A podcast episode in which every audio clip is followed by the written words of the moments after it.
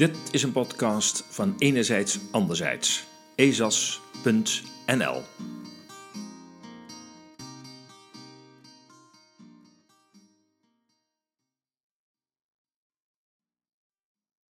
Herbeleven wij een eigen versie van 1933? Mag je de huidige situatie met de aanloop naar de Tweede Wereldoorlog vergelijken? Mogen natuurlijk wel, maar is het ook een adequate vergelijking? Neuroloog Jan B. Hommel, die vanwege zijn kritiek op het coronabeleid het in zijn ziekenhuis moest ontgelden, doet dat in zijn recente blog wel en op zeer indringende wijze. Hoe moeten we omgaan met die gevoelige vergelijking? Jan Hommel neemt geen blad voor de mond.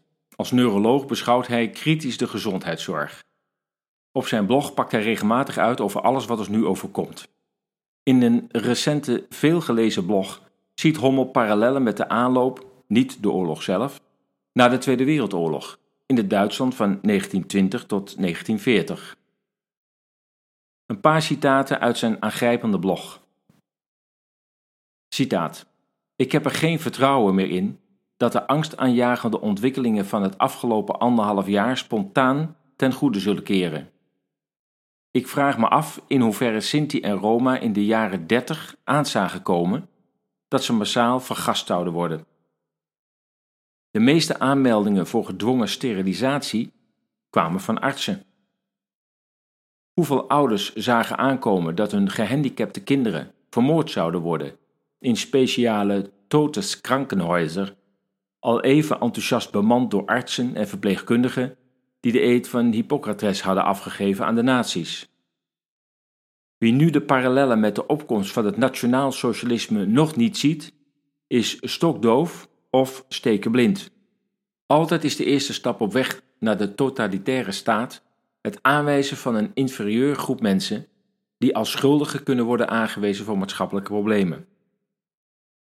Vervolgens moet alles dat de totalitaire vaccinatiestaat bedreigt monddood worden gemaakt, ontslagen worden, uitgestoten worden uitgesloten worden, uitgeschakeld, opgesloten en ja, zo nodig gemarteld en vermoord worden. En natuurlijk werken de verschillende media van harte mee aan de nieuwe waarheid. En worden critici gecensureerd en van social media als LinkedIn, Facebook en Twitter gegooid.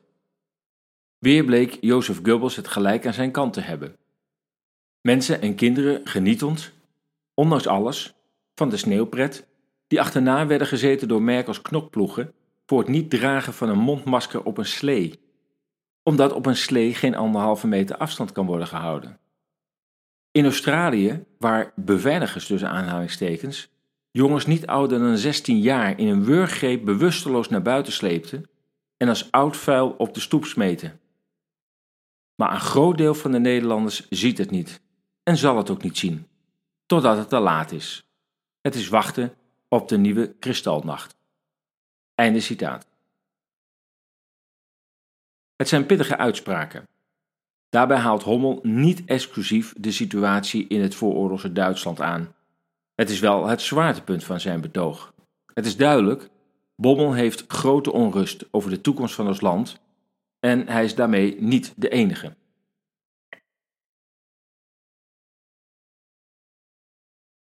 De blog van Jan raakt op mij diep. Ik ben goed bekend in Duitsland en ben ook in Berlijn bij de demo van 29 augustus 2020 geweest. Ik heb 1 augustus jongsleden de hele middag gekeken naar de livestream van RT Deutsch over de grote verboden demonstratie van queerdenken, een inmiddels veel verguisde beweging. Ik zag daarbij de tactiek van de Berlijnse politie. In ploegen van tien man liepen ze rustig het publiek in. Dan wenkt een van hen naar een volkomen willekeurig iemand. Die nemen ze met z'n tienen te grazen. Liefst een oude man of vrouw, een muzikant. Waarom? Omdat iedereen dan denkt: stik, ze kunnen mij ook de keel dichtknijpen, terwijl ik hier gewoon sta. Dit is geen ordehandhaven meer. Het is gewoon staatsterreur in opdracht van de senator van Berlijn, Andreas Geisel, die zijn politieke mores in het DDR-bestuur opdeed. En dat geldt ook voor oud-DDR-burger Merkel. Die twee weten hoe je verzet moet breken. De staat laat ook zien dat zij en niet de wet de basis. Als in Berlijn de LBTQ-beweging met 70.000 man feestend door de Berlijnse straten trekt, één week voor de verboden demo voor het herstel van de grondwet, dan spreekt niemand over mondkapjes en besmettingsgevaar. Maar als een demonstratie wordt aangevraagd voor herstel van mensen- en grondrechten, worden deze verboden vanwege de kans op besmettingen. De staat wikt en beschikt, niet de wet. In Berlijn, ooit de stad uit mijn hart, waar ik jaren stadsgids ben geweest, werden al in 2020 mensen opgepakt omdat ze het boekje van de Duitse grondwet omhoog hielden. Je leest het goed. Wie demonstreert voor de grondwet irriteert het Merkel-regime en moet van de straat gehaald worden, liefst met veel geweld. Ik heb talrijke groepen rondgeleid door het Stasi-hoofdkwartier, door Hohenschönhausen, de Stasi-gevangenis. Het leek allemaal geschiedenis. In 2019, ter gelegenheid van de viering van de val van de Berlijnse muur, toen 30 jaar geleden, speelde ik in een geïmproviseerd theater aan het Alexanderplatz een oppositionele DDR-intellectueel Christa Wolf, inderdaad met bruik. Dit op uitnodiging van het beroemde Korkentheater. Toen ik klaar was, dacht ik: zo, die geschiedenis zullen we niet meer meemaken. Kon ik me meer vergissen? Ik zag al lange aankomen dat Berlijn aan het veranderen was. Tekens van Pruise renaissance waren een voorteken dat het zo bejubelde vrije en creatieve Berlijn haar tweede gezicht ging tonen. Die van Pruisisch machtdenken en geweld. Ik heb altijd al gezegd, als het in Berlijn weer uit de hand loopt, is heel Europa weer in gevaar. Zeker nu de meeste landen al meespelen in hetzelfde totalitaire orkest. We beleven angstige tijden voor hen die zich daar bewust van zijn. In mijn omgeving worden terrasjes gepakt, samen met de koffers, met een vaccinatiebewijs naar zonnige stranden. De meesten kunnen het gewoon niet geloven. Maar niets is weerlozer dan een democratie. Democratie is een uitzondering in de geschiedenis, korte periode van verlicht bestuur. Niets is verslavender dan macht.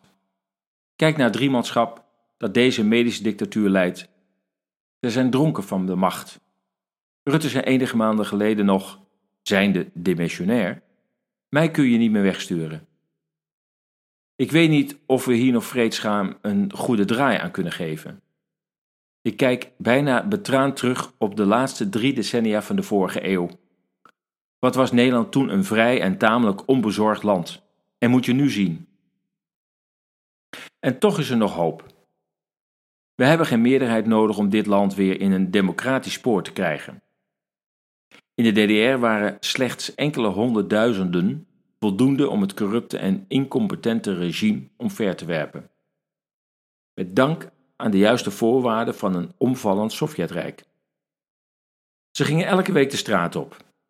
De groep groeide week na week, ondanks de knokploegen van de Stasi en haar falende leiders. Maar 29 augustus aanstaande komen ze terug, die moedige Duitsers. Weer naar Berlijn. Ze geven niet op. Dit is een ander Duitsland dan in 1933. Het besef over de risico's van terugval is breder gespreid dan je zou denken. Ik geloof dat Duitsers zich hun democratie niet meer zonder slag of stoot laten afpakken. En wat te denken van de Fransen? Van de Nederlanders verwacht ik niet veel. We herinneren onze houding tussen 1940 en 1945. We bestuurden, uiteraard tegen betaling, de treinen oostwaarts. Ik kijk dag in dag uit naar Berlijn. Als Berlijn valt, valt het doek voor Europa. Waar wordt het Berlijnse regime verjaagd? Breek ook hier nieuwe en betere tijden aan. En tegelijk kijk ik ook naar de grote demos door heel Europa, die de NOS en de kranten verzwijgen of kapot schrijven. Ik geef niet op. Ik ga door met mijn werk om via deze website ezas.nl en ook met andere vreedzame initiatieven in ons land weer de goede kant uit te krijgen. Laat de rest maar even indutten bij het NOS-journaal. Er zijn miljoenen die zich nog niet laten inenten. Die heb je ook niet zomaar van de straat.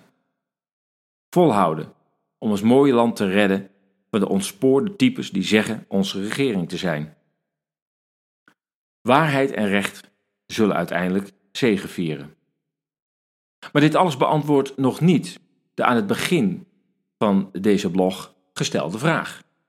Is de vergelijking die Jan Hommels in zijn artikel maakt met het vooroorlogse Duitsland adequaat? Eerlijk gezegd moet ik aan die gedachte wennen. Maar ook in Duitsland wordt steeds vaker deze vergelijking getrokken. En zij kennen hun geschiedenis. Het vooruitzicht van een herbeleving van de Europese geschiedenis is asgrauw. Maar de parallellen zijn helaas herkenbaar. En daarmee ook de daaraan verbonden risico's. Wellicht is een vergelijking met de DDR en haar repressieve macht minder beladen en minstens zo passend. Hoe dan ook, wie zich nu nog in het Nederland van begin 2020 waant, kan, wil of durft het niet te zien. Dat alle regeringsleiders in maart 2020 in koor zeiden dat het onbekende virus ons naar een nieuw normaal zou leiden, is nog het meest zorgelijk. Voorkennis van de gewilde destructie leek toen bij onze leiders aanwezig. Als dat ooit bewezen kan worden, hebben alle betrokkenen een probleem waarover de tijd uiteindelijk hard zal oordelen. Wie bewust een samenleving ondermijnt, verstoort, schade in alle vormen aanbrengt, zal door de geschiedenis ter verantwoording worden geroepen. Dit was een podcast van Enerzijds Anderzijds. U kunt ons steunen met een donatie. Ga naar de donatiepagina op onze website ezas.nl. U kunt daar eenvoudig doneren via Ideal of met Bitcoin. Steun ons werk, maak ons sterk. Enerzijds, anderzijds zoek naar nieuwe inzichten in actuele thema's. De massamedia die lang werden vertrouwd, hebben dat vertrouwen bij velen verloren. Enerzijds, anderzijds wil met haar berichtgeving meer balans brengen in actuele onderwerpen. Lees onze berichten en artikelen op ezas.nl. Laat ons uw mening weten en deel onze artikelen.